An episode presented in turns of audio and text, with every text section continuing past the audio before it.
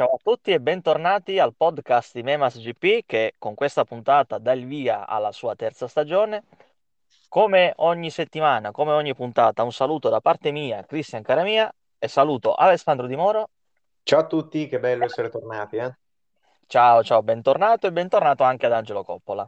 Ciao ragazzi, siamo tornati, me! C'è, entusiasmo, c'è entusiasmo. Co- condivisibile, condivisibile, dai. Condivisibile. Se siamo tornati vuol dire che sta ricominciando la stagione, quindi va bene. Sì, sì, sì, c'è gente che ci ha contattato, ci ha scritto, ci diceva basta Sanremo, grande fratello, vogliamo il podcast. Eh... Basta Gianluca Di Marzio, basta Alfredo Pedulla e Michele Criscitiello, vogliamo il podcast. Nostro, eh, tornerei un attimo seri perché siamo purtroppo reduci da un weekend senza gare, ma con weekend anche giorni post weekend, insomma, non, non allegrissimi. Qui lascerei la parola prima ad Alessandro e poi ad Angelo. Sì, insomma, nel giro di poche ore ci sono stati qualche, insomma, qualche notizia non bella, visto che ci hanno purtroppo lasciati Jason Aguilar e Jacob Gurecki durante un allenamento. Quindi è vero, il motorsport è famoso, ma lo è anche la vita, cioè sembra banale dirlo, ma non, non stavano svolgendo qualcosa di estremamente pericoloso in quel momento. Purtroppo, per fortuna, però, tocca andare avanti. Purtroppo non è semplice andare avanti un, dopo aver uh, letto e parlato di queste situazioni. Io onestamente, proprio perché ne abbiamo parlato di loro, perché diciamoci la verità, uh, Alessandro e, ed Emanuele Moscariello che salutiamo e che non è presente per questo podcast, ehm, hanno parlato molto del Moto America e implicitamente si è parlato pure un po' di Aguilar, quindi è come se perdessimo una parte del nostro racconto. Allo stesso tempo vale pure per, per Francesco Sauta, che saluto tra l'altro, che fa parte della nostra grande squadra. Che saluto. Che, ha, che comunque ha raccontato la Northern Talent Camp eh, l'anno scorso. Oh, allo stesso tempo mi sono sostituito pure a lui in qualche occasione per raccontare le gare che si sono svolte della Northern e Gurecki è stato il protagonista assoluto della, dell'annata. Doveva debuttare quest'anno in Red Bull Rookies Cup e purtroppo non lo racconteremo mai proprio perché, eh, come dire, eh, perché il destino è stato accap- crudele. Sono cose che capitano nella vita però allo stesso tempo, come ha detto Chris, il destino è stato crudele. Io scusate se sono stato abbastanza lungo, però volevo fare questa premessa. Ma detto questo, come detto, purtroppo o per fortuna si continua, insomma. Sì. E nel weekend ci sono stati, fi- finalmente oserei dire, i primi test della MotoGP a Sepang. Partirei da Chris, ma vale per tutti e tre. Chi vi ha stupito, chi vi ha deluso?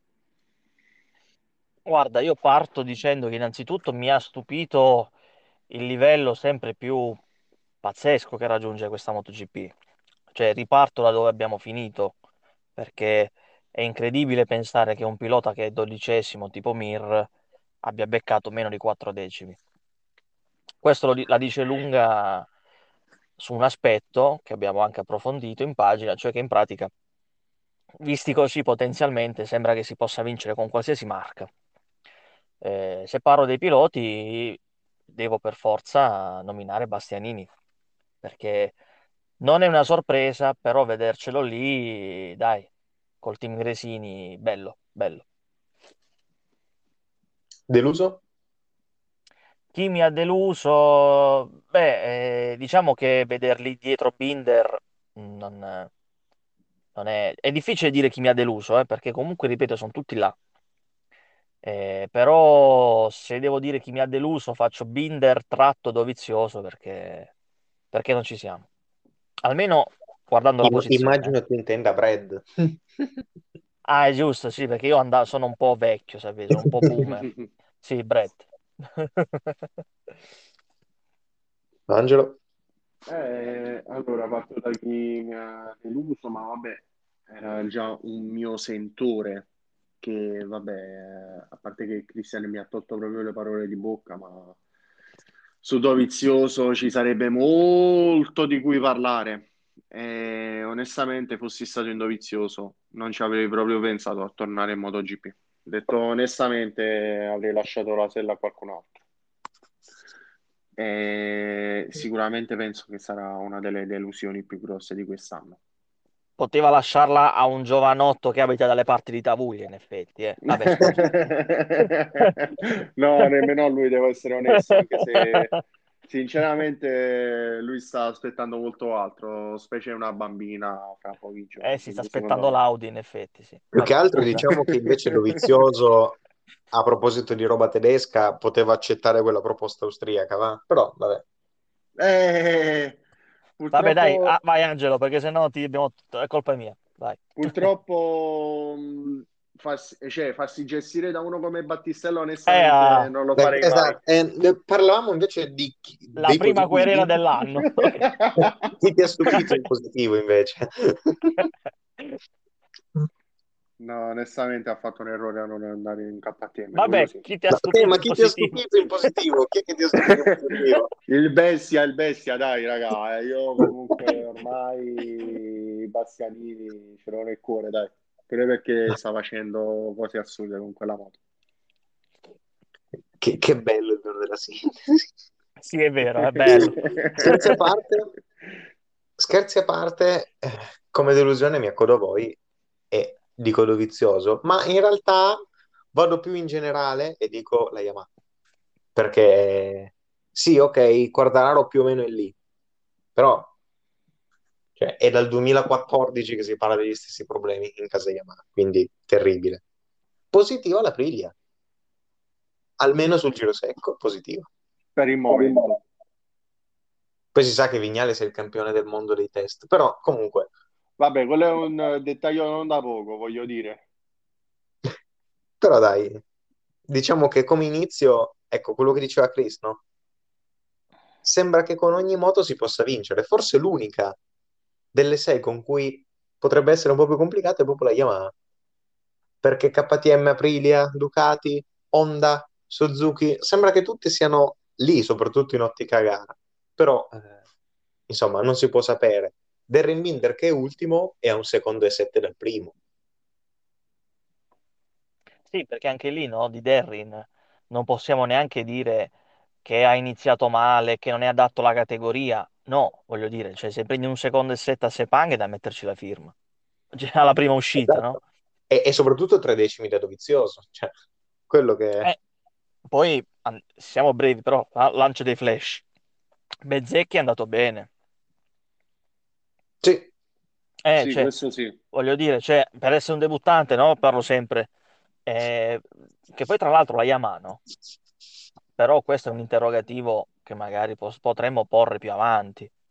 C'è anche da cap- fare il netto con i piloti, perché è Dovizioso non va, e Binder no, ma Morbidelli anche ancora mh, non è po- completamente ripreso. E poi Quartararo sul passo gara è andato bene. Quindi non lo so, ecco, c'è- anche qui è una tara difficile, però in effetti ogni volta ci ritroviamo a parlare della Yamaha che ha problemi. E quando lo diceva Valentino eh, era un'invenzione di Valentino, adesso però che dicono tutti le stesse robe. eh, insomma, cioè, evidentemente c'è un problema di motore perché voglio dire, la Ducati non smette di sviluppare, la Aprilia va forte, la Suzuki ha portato un motore nuovo, la Honda ha una moto nuova. Sì, diciamo che forse poi è vero, hai ragione, bisogna tornarci poi più avanti dopo qualche gara, perché da due giorni di test non è che si possa capire chissà quanto, però se ci va forte un pilota su quattro, qualcosa che non va, c'è. Cioè, sembra la Honda che andava forte solo con Marco. Sì. Sì. Aprendo e chiudendo la parentesi Marquez, anche lì dato praticamente per morto in in inverno, però voglio dire, anche lui ha girato bene. Eh, non lo so, è una, è una MotoGP che sembra una Moto 3. Eh, vediamo Mandalica.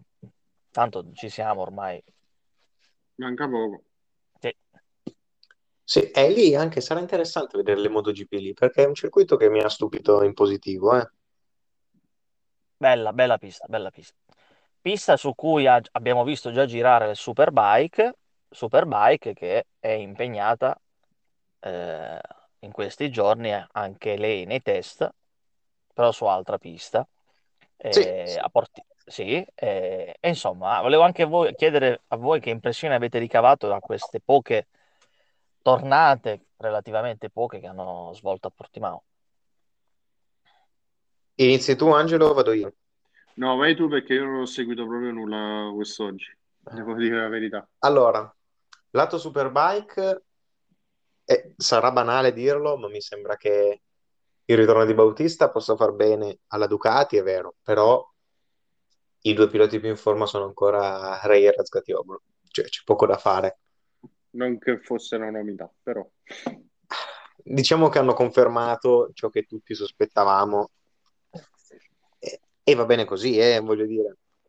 Hanno confermato il trend. vedere eh, gli, es- gli esordienti, cioè Oettel, Bernardi, insomma, quando ci prenderanno un po' la mano, secondo me potrebbero anche loro dare soddisfazione. Lato Supersport, molto contento di vedere Bulega che si trova così bene con la moto e sono curiosissimo di vedere che cosa farà, insomma, come sarà questo nuovo Supersport, perché Bulega è andato fortissimo, addirittura ha girato più o meno come Bernardi che invece aveva la Superbike. Ma Erez, nel- nello stesso tempo, visto che oggi hanno girato anche le Moto 2 e le Moto 3, c'erano anche però le Yamaha della Supersport di Evan Bros, con Baldassarri che ha fatto il terzo miglior tempo di giornata. Cioè, è qualcosa di incredibile la Supersport di quest'anno. Beh. Beh. Io sono molto curioso perché anche qui, prima giornata di test, mentre parliamo, eh, poche, po- ecco perché dicevo prima, pochi giri ancora relativamente, però io sono molto curioso, ma sono anche curioso in chiave CIV, no? Perché stiamo vivendo in pratica nel complesso un anno di transizione, vediamo sta categoria dove va. Sì, E, sì, sì. e fa piacere vedere questi piloti che cambiano completamente mondo e che alla prima si trovano già bene. Voglio dire, Però bello, sai, no? Eh, eh, non vorrei parlare solo io, però nel CIV la differenza grande sarà che ci saranno classifiche separate tra le nuove Supersport e le vecchie. E invece nel sì. mondiale, che saranno tutte insieme, sono veramente curioso di vedere come faranno a livellare le prestazioni. Eh no, ma infatti perché il regolamento, la- diciamo, verrà, secondo me, subirà ancora degli aggiornamenti, però anche lì, appena inizia a vincere uno o l'altra, come la Castri, come fai con i giri, eh, sarà, sarà curioso, sarà curioso effettivamente. Però, dato che abbiamo buttato lì il CIV, no? La domanda la faccio io a voi. Che ne pensate di queste classifiche separate? Cioè, tra Eh, vecchia e, e nuova? Tra, tra vecchie e nuove? Stessa griglia, due, due classifiche. beh, Vai prima tu, Angelo.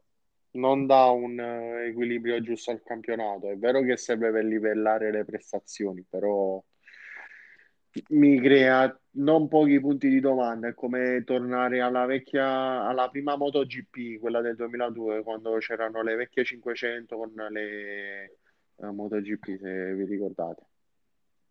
Io sono un po' del parere opposto invece, perché in un campionato nazionale ha senso sperimentare.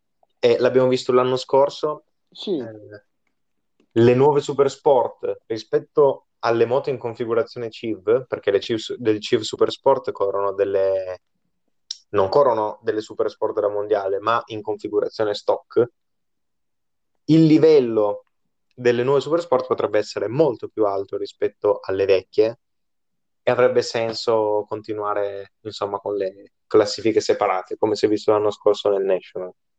Poi è chiaro che se, se poi con un R6 riesci a stare davanti a una Panigale, sei forte, ecco. eh, certo. Io non lo so, nel senso, sono contento di vederli insieme perché metti appunto che vedi un R6 stare davanti alla Ducati, dici, vabbè, eh, non so qua- su che, cioè, quante volte accadrà, magari su qualche pista sì, su altre no. Cioè, magari che ne so, Mugello mi sembra difficile, però magari chissà, Valle Lunga. Però vado oltre, mi sarebbe piaciuto, però a livello pratico non sarebbe stato possibile vedere due griglie separate. Eh, beh, al CIV era impossibile per il semplice motivo che altrimenti finivi veramente alle 3 del mattino. E appunto, dico, è impraticabile, però mi sarebbe piaciuto. Però vi sgancio una bomba. Sì, se, se- se me lo concedete. prego. CIV Supersport, Massimo Roccoli correrà con una R6, ma figurerà nella classifica Next Generation e non nelle vecchie.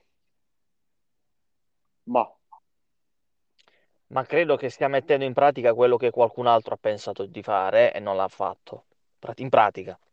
Sì, esatto, esatto, perché anche Cioè, Pontone, penso ti riferisca a lui, doveva fare così, poi invece hanno deciso di no. anche Bussolotti. Cioè, lo ha ammesso, lo, lo ha ammesso quando, insomma, Sì, sì, ci sì. abbiamo parlato, che ci hanno pensato, ma... ma E questo è quanto, insomma. Adesso lascio la parola a voi, se volete parlare un attimo di Formula 1, io io mi chiamo fuori. Vabbè, diciamo che il nostro ragionamento mi darà ragione Angelo, penso, parlando di Formula 1 è già un po' più vago perché nel momento in cui parliamo abbiamo visto solo Haas, quando questa puntata uscirà sarà stata presentata a Red Bull, però eh, e le altre vetture a seguire, però sono proprio dei render, cioè eh, appunto, sono tutti dei render computerizzati, c'è ben poco di cui parlare Non render l'idea.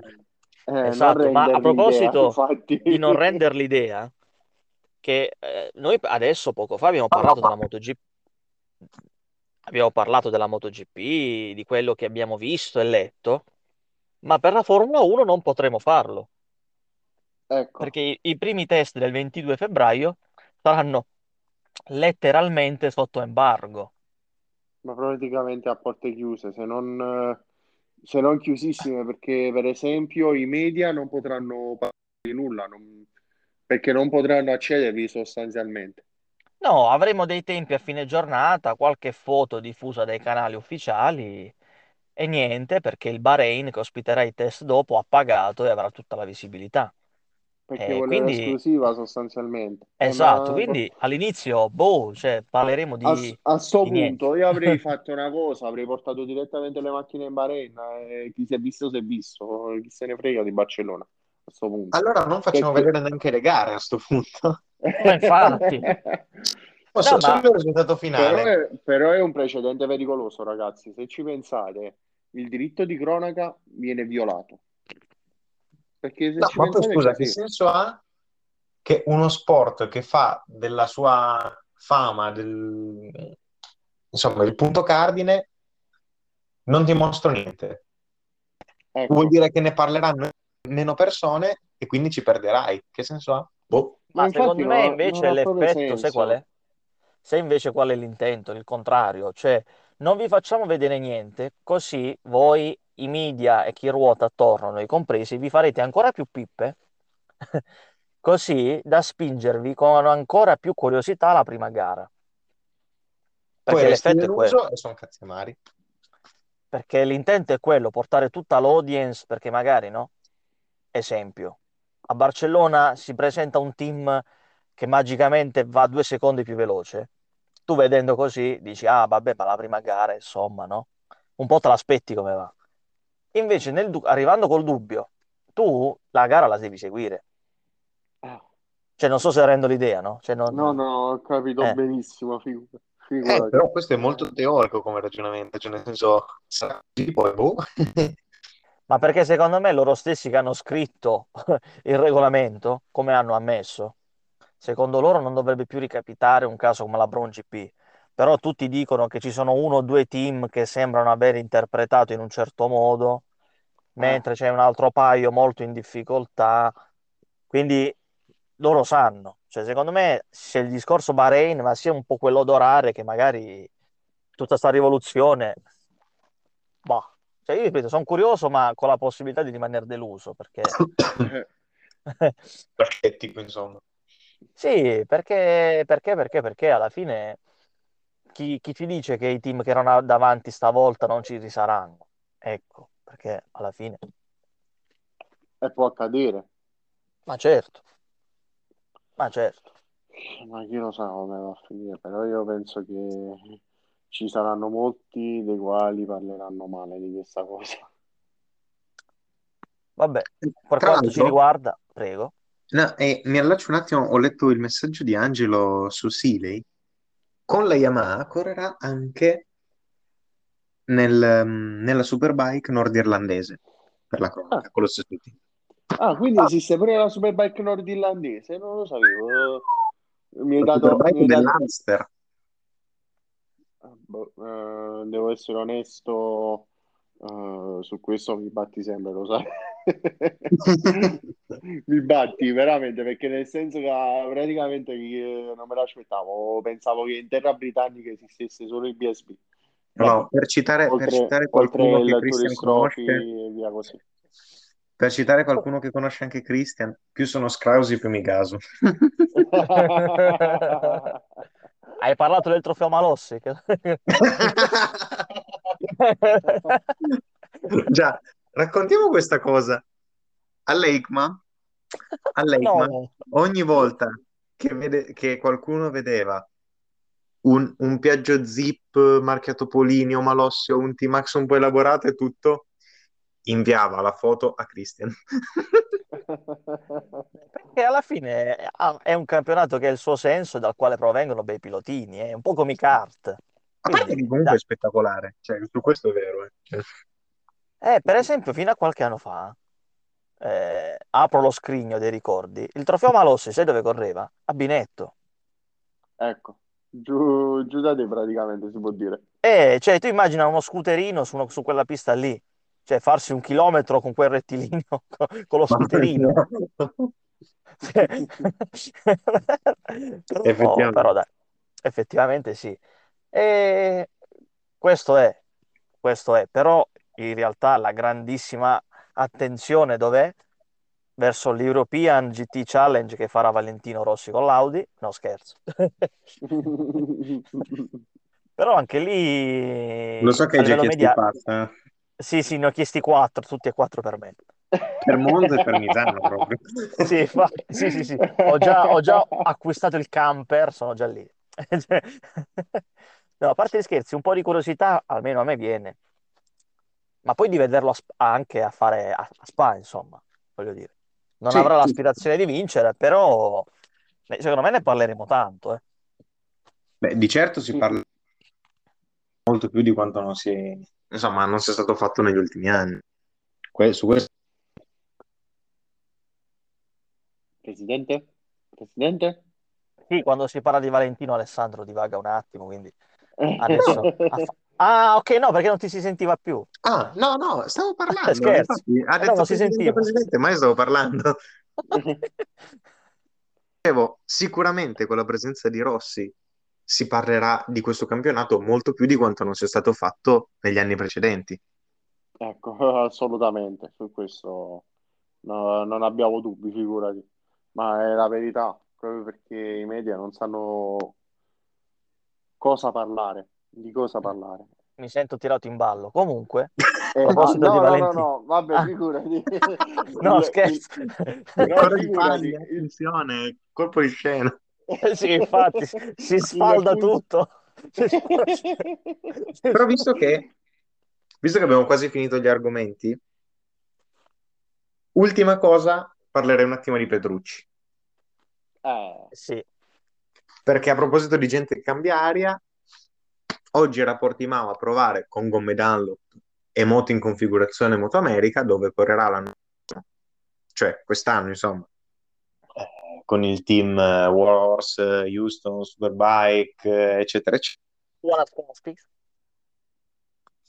E insomma, però è reduce dalla Dakar, quindi ecco, lui sì che è uno di quelli che di sfide nuove ne, ne affronta parecchie in questo 2022. E tra l'altro, non dimentichiamoci di una cosa importantissima, la Dakar l'ha vinto Sam Sunderland, l'avevo detto nell'ultima puntata, andatela a recuperare, quella dell'anno scorso, sono fortissimo. E vabbè, raga, allora se per questo dovete recuperarvi la puntata in cui ho detto che Perez avrebbe vinto il Gran Premio dell'Azerbaijan e così è stato.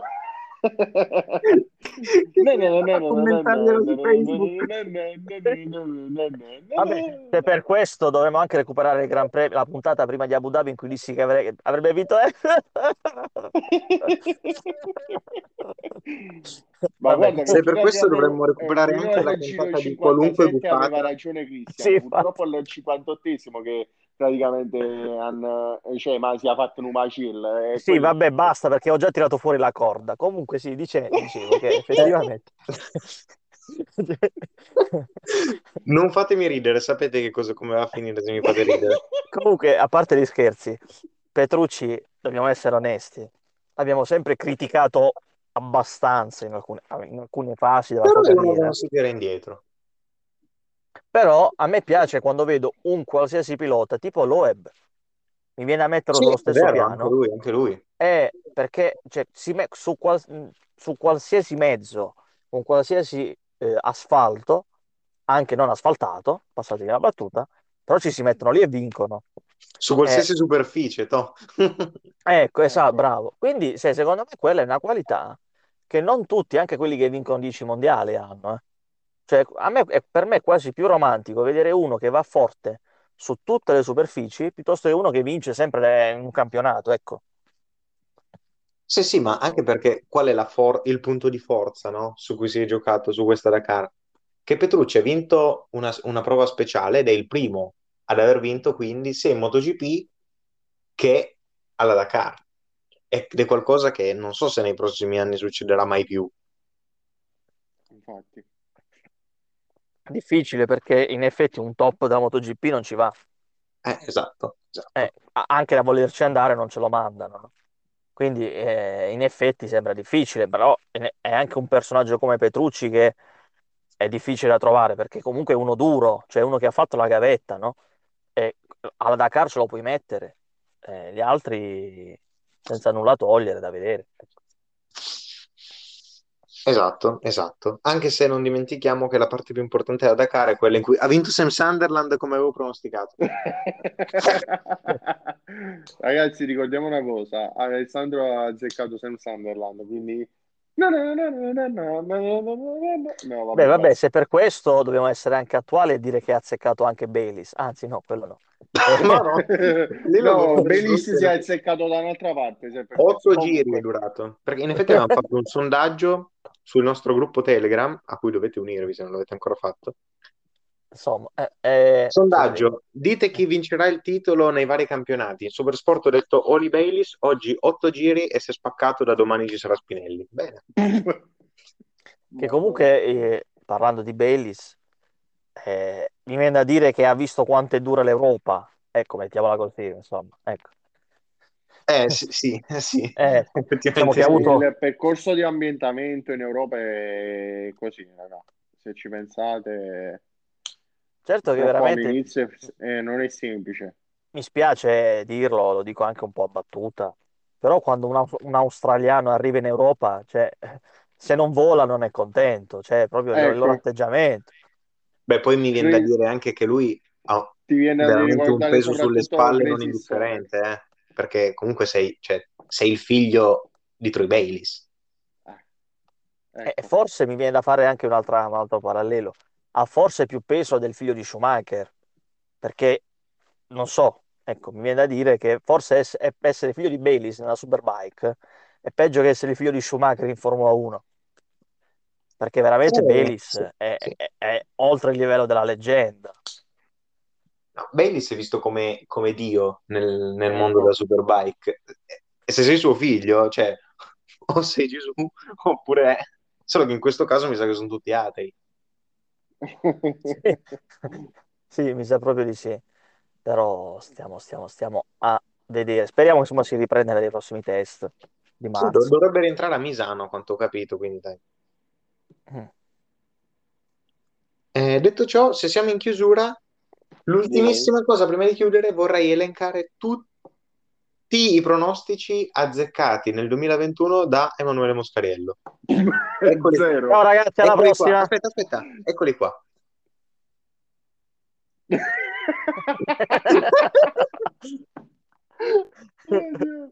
Questa ce la Eh, fa pagare Emanuele, però, sa, eh. Angelo, Angelo, portiamoci avanti e in questa sede lo diciamo perché noi abbiamo il coraggio delle nostre azioni, lo dimostriamo Sì. tutte le settimane. Sì. Da adesso in poi azzecchiamo tutti i pronostici che, anzi, elenchiamo tutti i pronostici che Emanuele azzeccherà quest'anno. Va bene, va bene, questi me li segno. Eh, Perché se qui Sì, non hai capito il silenzio. Vabbè, va. Ah, ok. No, era nel senso che anche quest'anno non azzeccherà nessuno. Ecco, sì, esatto. sì. Ma cosa parla a fare con voi? Sì, infatti. Madonna, siete maledetti. Dai, Chris, vabbè. andiamo via. Sì, è vero. Che poi veramente siete cattivi a parlare male di una persona che non c'è e che si sta lì ancora perdendo con le pinzette. Vabbè, va. eh, siete- Allora, se, vuoi, fa- se vuoi uccidermi, dillo subito, perché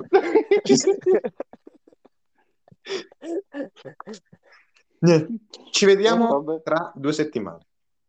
Va bene, va bene. Settimana prossima continuiamo l'elenco dei pronostici che azzecchiamo. Ciao, ciao, ciao. Alla prossima. Ciao ciao. Ciao, ciao, Ciao, ciao. ciao, ciao, ciao, ciao.